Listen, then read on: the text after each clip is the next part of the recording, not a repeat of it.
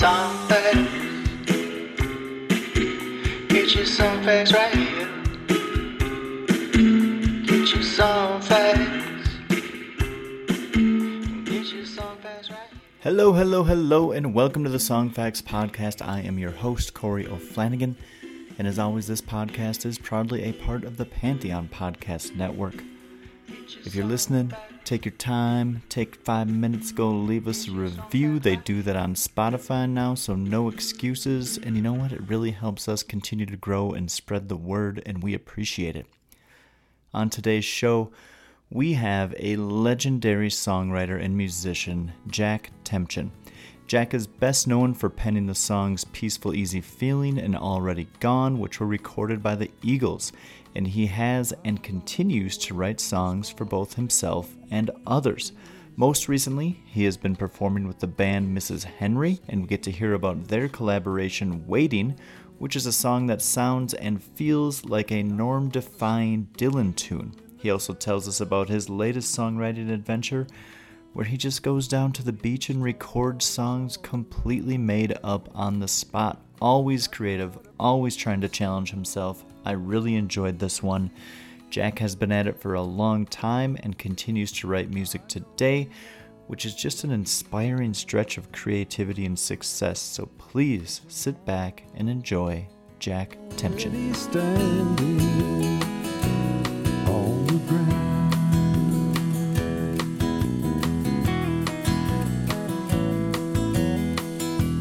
And I found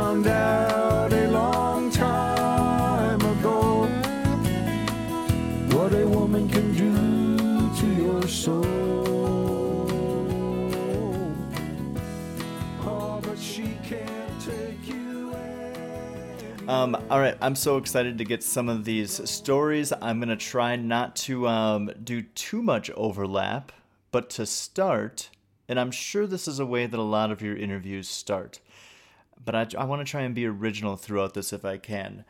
But I want to go back to California in the early 70s because you seem to be right in the mix of this robust songwriter scene in Laurel Canyon and around Southern California. And I'm just wondering, from a creativity and songwriting perspective, what do you think, looking back, was so unique about that time and place? Well, in a sense, everything. Uh, you know, uh, the zeitgeist, they call it, of every time period is different. All these forces come together. Yeah. Um, and we were living in a complete, well, for one thing, we were in a different world than our parents. Our parents came out of um, the Depression and then World War II. They had to be grown ups Yeah. and all that. And then we were the first generation to have television. Television became the authority instead of your parents. You know, you see stuff on TV. Before that, there was no television. It was just your parents told you stuff, and that was the world. But after television, Yeah. the same way, like right now, you'll say something about something that happened earlier in your life, and your kid will pull out their phone and check it and go, No, no, the phone is the authority now, not my dad. well, but that was a big thing because so uh, then when we started to grow long hair and become hippies, you know, our parents couldn't understand. We, it was just a whole movement, and even we didn't understand. It's like I'd see somebody on TV with long hair, and I go, "Wow, that's cool. Why? Why was that cool? And why did I want to grow long hair? And everybody else in my high school wanted to, and we all wanted to something we didn't even know what. Uh, but forces. Hmm. So there were a lot of forces, and we're also it was a 50s in the 50s, coming into the 60s and all. It was actually a very prosperous time when uh you could just uh, live off the uh, dumpster in the back of the grocery store if you were hippie. You get all kinds of vegetables. I mean, it didn't seem like we were well off, but uh, every house had one car and one parent worked. And now two parents have to work.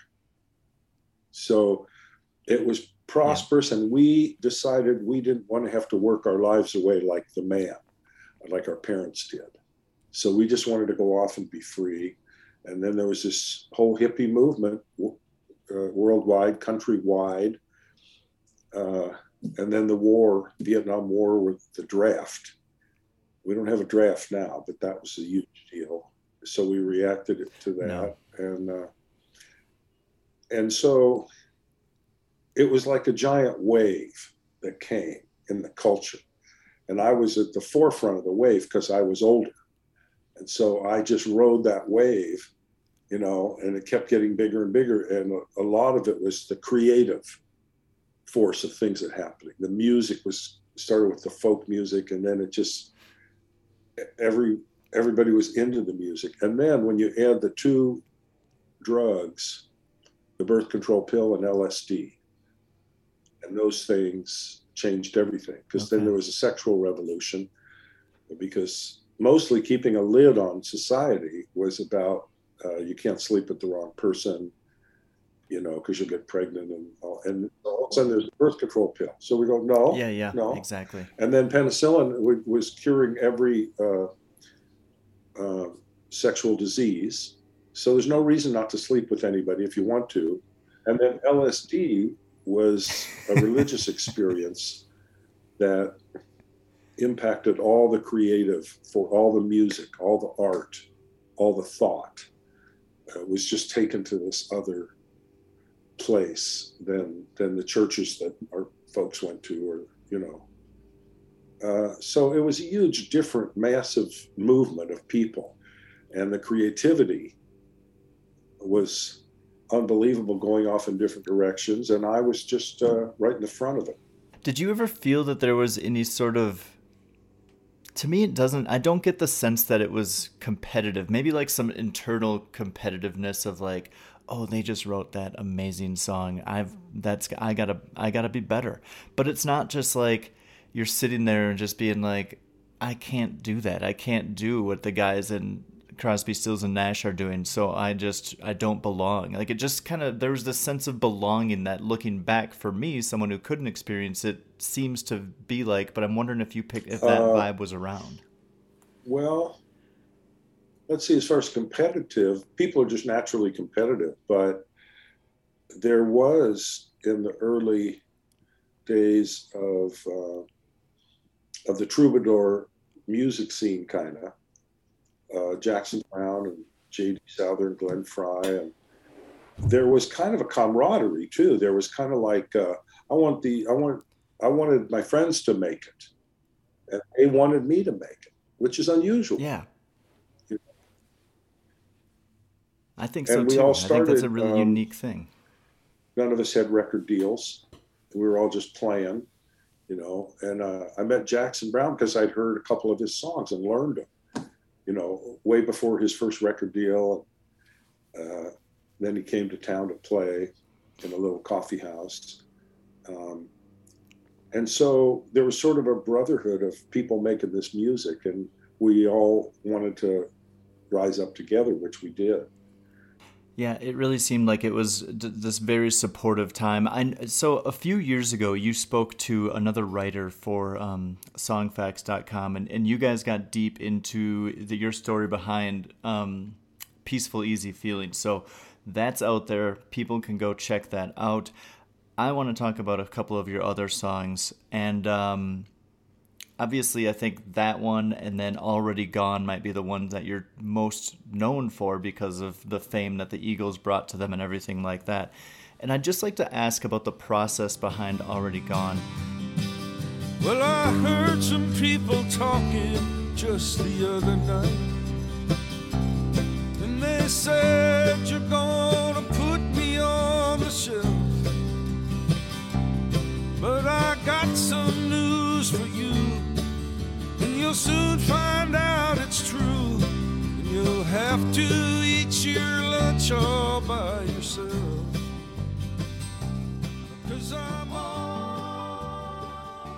How did that song end up from being on your pen and paper to in a recording studio with with the guys from the Eagles? Like is that intentional on your end or were they just like We like this song, Jack. Please let us use it. Uh, well, I guess it started. I wanted to write a country a country song because I was in the folk movement, but I'd listen to the country radio on my transistor when I was supposed to be sleeping, Yeah. you know, and I heard country music. I, I just thought I don't know how to write a country song, uh, but I had a friend Rob Strandland who played at the coffee house with me, uh, and he rode a, a horse. He lived like miles out of town and, and uh, had a cowboy hat and played country. He rode a horse. We had a gig together uh, at a, a coffee house, which is what we used to call a folk music club. And I was running this club on the campus of San Diego State University, which was then San Diego State College. So we were playing one night, and uh, we were in the back room, which was the kitchen with these big refrigerator doors. And I opened a door, and there was a white jug. So I got this jug out, and for some reason, we thought it would be okay to just drink out of this jug. Um, and uh, and it was uh, cider, uh, hard cider. Okay. And I had never had I had never had any alcohol or any drugs or anything at that point. What Never year are we at here? Geez, I'm not even sure. Sixty-eight, maybe. Okay. No, it must have been earlier than that. But um, so, you know, we were drinking out of this jug and we started to feel really good. And I said, let's write a country song. So, in about 20 minutes in the back room there, uh, we wrote Already Gone. And the chorus, which I still sing like this, goes, woohoo, you know, and because we, I just felt so good suddenly. Yeah. I didn't know. So we got on stage and we played it once, and uh, I don't think I played it much after that, you know. Uh, and then a couple years later, I got a phone call from Glenn Frey, and he was in the studio with the Eagles. This was on their third album. He said, "You know that country song you wrote?" He goes, "I, I think it'd be a good rock song." And uh, and and then he held up the phone to the speakers in the studio, and there was uh, their version of "Already Gone." oh my So- god. Yeah, it's the same song exactly, but and also I was reflecting on even writing "Peaceful Easy Feeling" or "Already Gone." Um, there was no. Some somebody said, "Look, Jack, there's hundreds of dollars in this folk music." You know, and that there was no expectation that I was ever going to make any money off these songs. That was unheard of Yeah. you know, and uh, until like when the Eagles got together and they did like the first, but uh, so it wasn't it wasn't money or competitiveness or anything. It was just like I was writing songs from myself, and then so that I could sing them when I got up in front of people. Stay tuned for more Songfacts podcast right after this. Songfacts podcast is sponsored by BetterHelp. You know, you're hearing me talk about it on every episode now, but I continue to let you know that therapy is something to not be ashamed of and to definitely pursue. If you're sick physically or have some sort of injury, you're going to go see a doctor, and the mind is no different. So you should definitely look into therapy because without a healthy mind, being truly happy and at peace is hard. And the good news is that therapy works. But what is therapy? It's whatever you want it to be. Maybe you're not feeling motivated, you'd like some tools to help, or maybe you're in an insecure relationship or having trouble at work. Whatever you need, it's time to stop being ashamed of these normal human struggles and start feeling better because you deserve to be happy.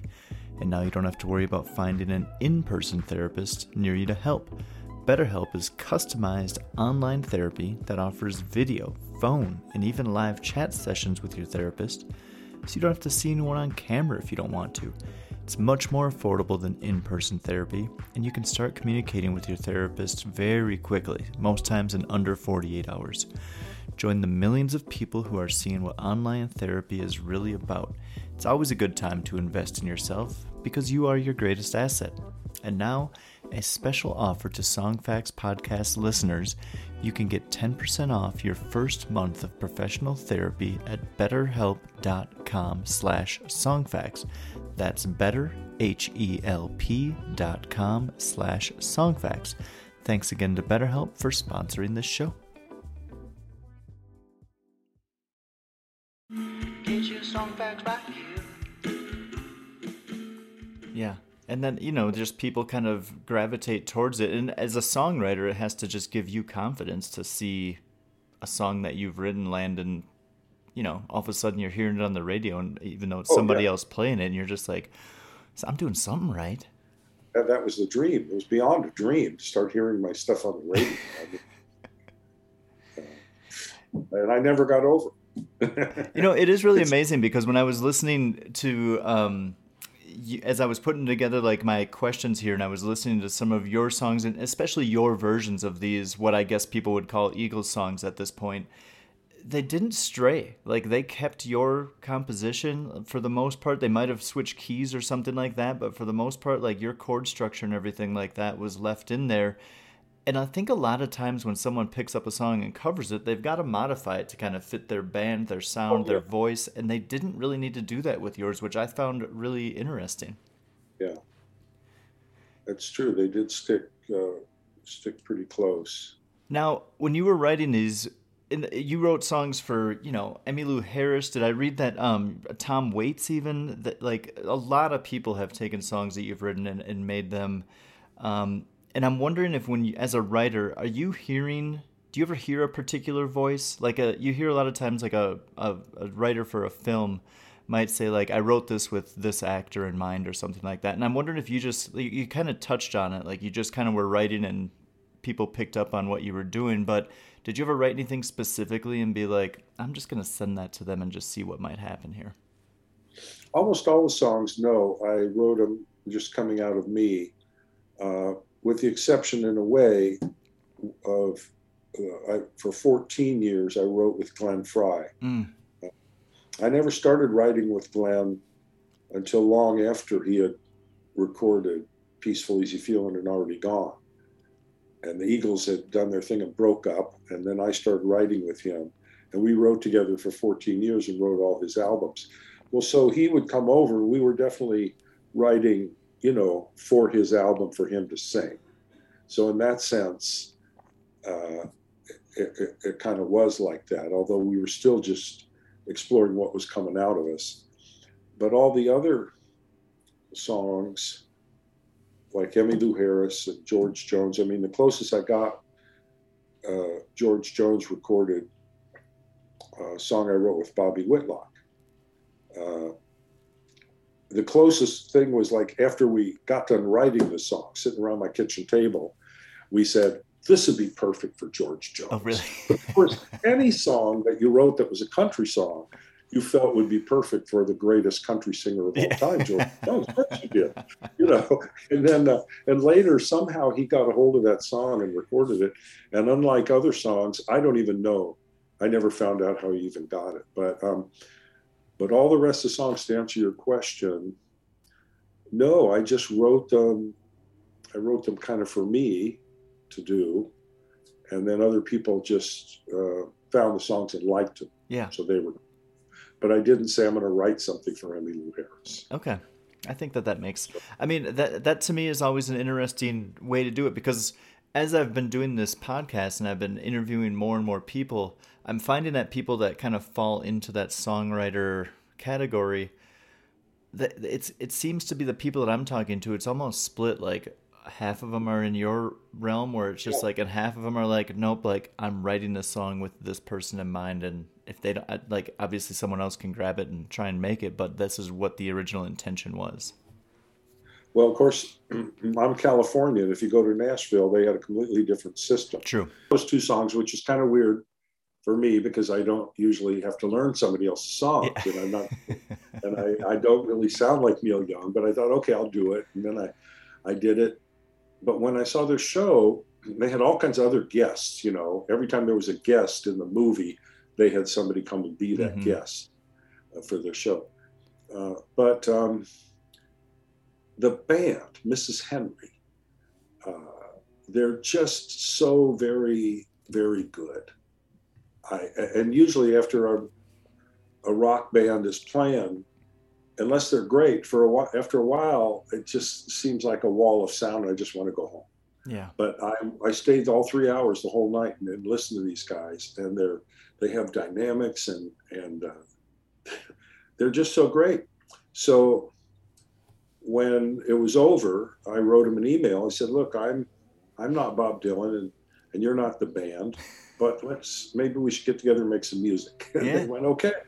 So it was really cool, and I came down and rehearsed about uh, over a couple of months, rehearsed about six times with them, and then uh, they set up a video shoot, and they hired some photographers and lighting guys, and I, they already had a a mixing board for their rehearsal that would take every input and put it into uh, logic in a computer.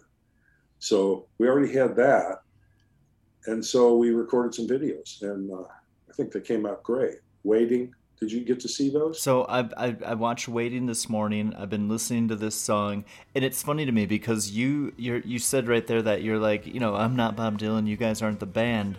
This song Waiting.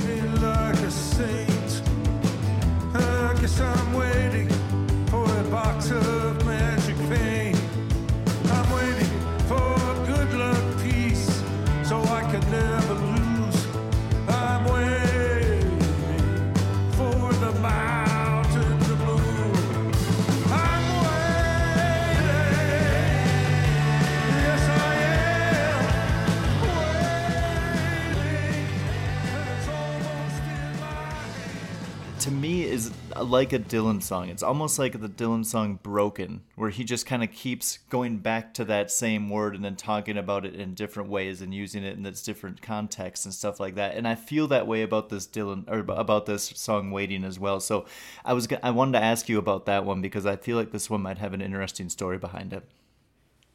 Well, I had a co-writer friend, uh, John Brannon, and we wrote uh, quite a few things, and that's just one of the things we wrote. It's a list, a list song or whatever, and then I recorded it a few years ago, uh, so it's, it's not actually new, but it's different. You know, it's not your normal song pattern or anything. Yeah, yeah.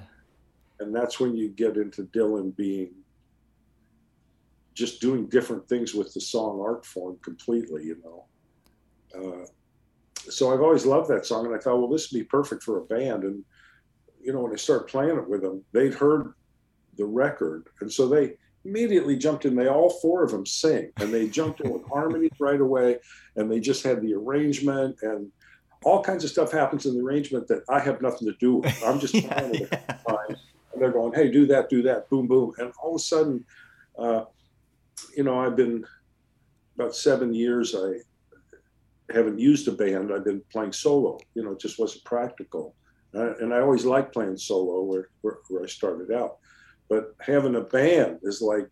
Uh, it's like having a 747 jet, you know, it's huge. It's just you take off and it's not like playing by yourself and especially all these guys they hear each other while they're playing and and they're adjusting and it's just powerful so i feel like the only way you get something like that is you're kind of open to it and then you wait and you just stumble into it you know you can't just put a band together like that Yeah.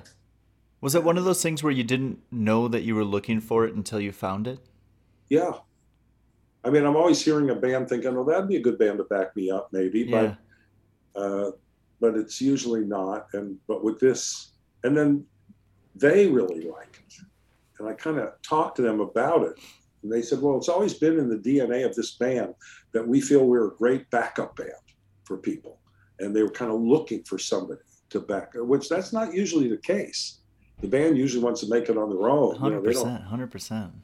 but they so they liked it they just kept doing it and feeding energy and learning more songs and then we had uh, a couple of gigs and to me it's just spectacular it's because i can play solo but if i have a band that can appeal you know people can dance Yeah, people can yeah, party all night to this thing. And the other thing exciting, uh, Corey, is that uh, I'm not, so far, I'm not doing my hits. When I play solo, I'll do five or six songs that people know. Yep. But in this band, I decided I don't have to do my hits. I can just be the me that I am now instead of the guy that I, you know, used to be. Yep. I mean, I can be a new artist because I'm writing stuff all the time. And so this is an opportunity, and uh, it's been really Well, and I think that that's what's incredible is that you've got this prolonged career that just you just don't slow down. Like you just keep churning out music and just the words keep coming, the melodies keep coming, the chords keep coming, and I think that that's a very rare thing. Do you think that there's anything that's that's attributed to or do you think it's just a you're you're just a person who just music chose to flow through me? I guess so. And of course, I work. You know, I I do it. I keep doing it, um, and I keep loving it and stuff. But why I could still have the passion to keep doing it, I'm just lucky. I don't know. I, I- I think that that's great. So I imagine that you guys, now that the world's kind of, at this point, we don't even know anymore, but sort of opening back up. Um, we've got some, we got some gigs planned for the summer. The band already had a lot of stuff, and they're busy. So uh, we did a festival about two weeks ago that we played. Okay. really well. But and we have some potential gigs that we're uh, booking, but they already had some gigs that they're they're they're playing a gig in Mexico City this week, and they, they do stuff in Mexico as well. So yeah, but we're planning to do a lot of gigs, and we have several more videos to release. So one of them is um, uh, one's going to be a song called "When the World Opens Up."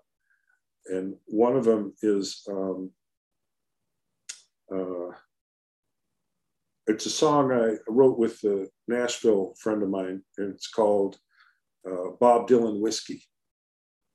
So you know how Bob Dylan has his own brand of whiskey. I didn't know that. Yeah, it's called Heaven's Door, and he made a ten million dollar deal with uh, whiskey manufacturers, and he has his own brand of whiskey. So my friend and I were thinking, uh, somebody needs to write some Bob Dylan songs to help change the world. We're in a lot of trouble right now. Maybe if I drink this whiskey, I can write uh, a Bob Dylan song. So that's this guy in the song. He says, I'm drinking Bob Dylan whiskey. I'm trying to write a song like I think he would write. And I'm drinking Bob Dylan whiskey tonight. So that's a- love It's a new song that I get to do with this band. And then the other song is um, my friend uh, Keith Allison died. He wrote a famous song called Freeborn Man. Uh, it was a country bluegrass standard.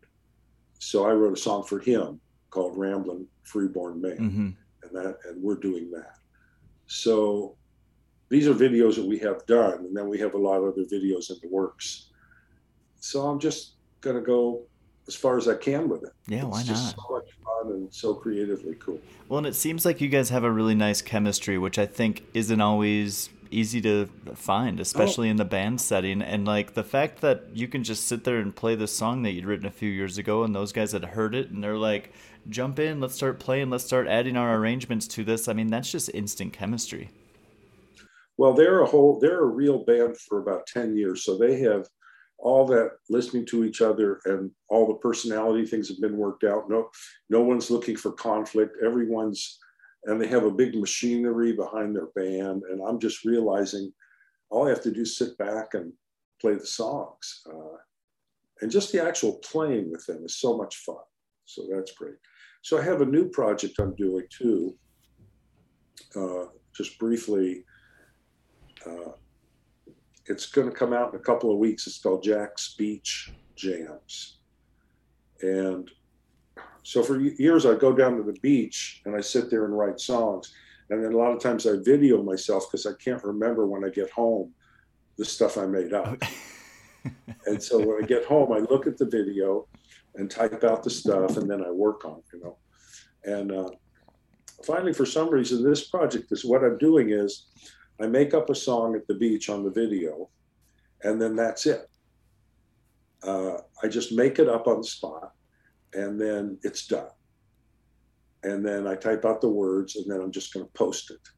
Oh, So I've got some technology to to you know little microphones and stuff that work at the beach, try to keep the ocean noise down.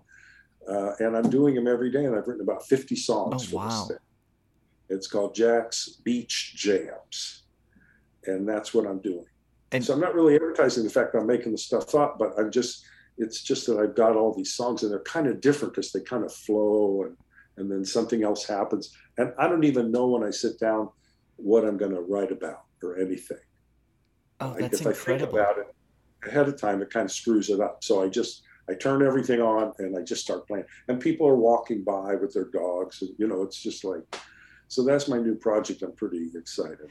Does that kind of creatively challenge you then to just have to do that? And and uh, to me, that would be like almost an experimental way to get to a song that you're you're just like Yeah. in order to like get to where I need to be, I just need to like force myself to write a song a day here, even if it, they're all just whatever. I don't have to care about the quality of them. I- I guess in a way, and also, uh, I call a red button song because it's like in the studio we used to press the red button and that'd be recorded. Yeah. So if you just don't have a song, you press the red button, you just go, and everybody starts just. Uh, but for me, most of my life, you write a song, then you work on it. You try to get it in a form where you're going to play it, and then you get it in a form where it can be on the radio. You know, and that's been my whole life. You know, uh, and that's cool, but to me, that's not the fun part. The fun part is when it's just rolling out of me. So I thought, I'm getting, I'm getting older, and uh, why not just do all the fun part? Yeah, yeah. Just forget about that other part. Somebody else can go back and look at these, some co-writer or somebody, and they can say, "I'll whip this into a song, and I can record it, or, or I can go back and work on it." But I'm finding, and I'm calling this like an artist has his, uh, you know, his red period, his blue period. I'm calling this my delusional period because I'm thinking these songs can't be that good, Jack. You're just making them up yeah. and I'm deluded into thinking that that they're going to be okay. So I don't know. No one's ever heard them yet. I've got about 50 of them, but I haven't launched this thing yet. But it's just fun, and I go and I make up four or five things a day. I just sit there and make up song after song, and I go, well, I don't know if another one's going to come out. Maybe they're all gone, but they just do. And so uh, I may be delirious, but I'm I'm having some fun with it. I think in the end, that's all that really matters. And it kind of brings us back to what you were saying was going on in the late 60s, early 70s of just like, we're not going to do this normal thing of just like go to school, get the job, start the family, buy a house in suburbia. No, we're going to grow our hair out and we're going to just completely upend the system and do it how we want to do it. So that, that spirit's never really left you. And I like to hear that. Yeah, yeah. Um, th- I've got Oh. one more tune that I want to ask you about. Yeah. And you talked about that that stretch of time that you and Glenn Frey were working together. And you guys wrote a song that the Eagles ended up putting on their Hell Freezes Over album, The Girl from Yesterday. For whatever reason, this song, and you know, I was 12 when that album came out, 13 or something like that, but I was I was just into it. And I like I just, I just have such vivid memories of watching that show, I think on MTV or VH1 or something like that, and just and just seeing that. But this song, "The Girl from Yesterday," just stuck with me. It wasn't really sad the way they said goodbye. Or maybe it just hurt so bad she couldn't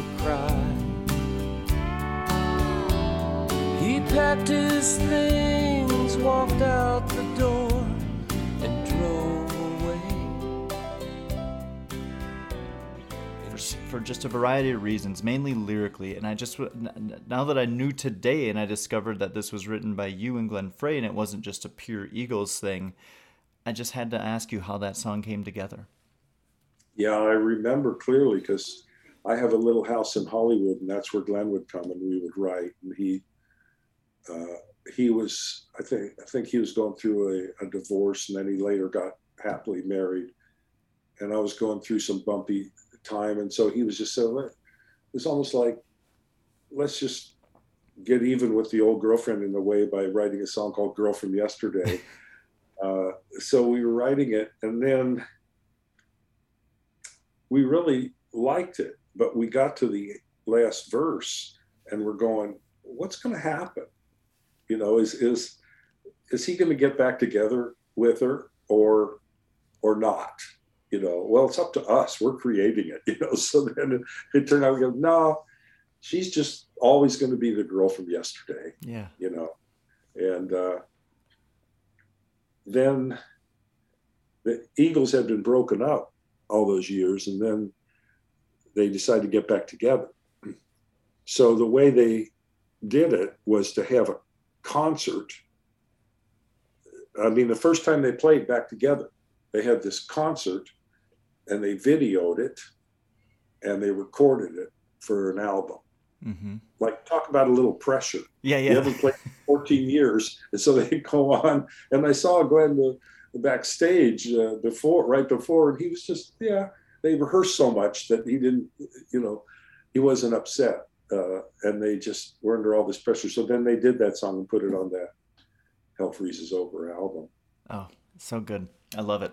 Thank you for sharing some of that. I'm gonna just let remind everyone. So we've got um, this amazing project that you just introduced to me and and everyone else that's listening. With you doing this avant-garde songwriting on the beach, um, we've got that to look forward to. And then we've got the the stuff with Mrs. Henry and that this song "Waiting," which everyone is gonna have heard a sample of, but I'm gonna link to as well. Go and check this out, Jack. Thank you so much for your time. I'm endlessly impressed with people like you who just a lifetime of creativity. It never stops flowing, and and it's inspiring. And I really appreciate you and your time.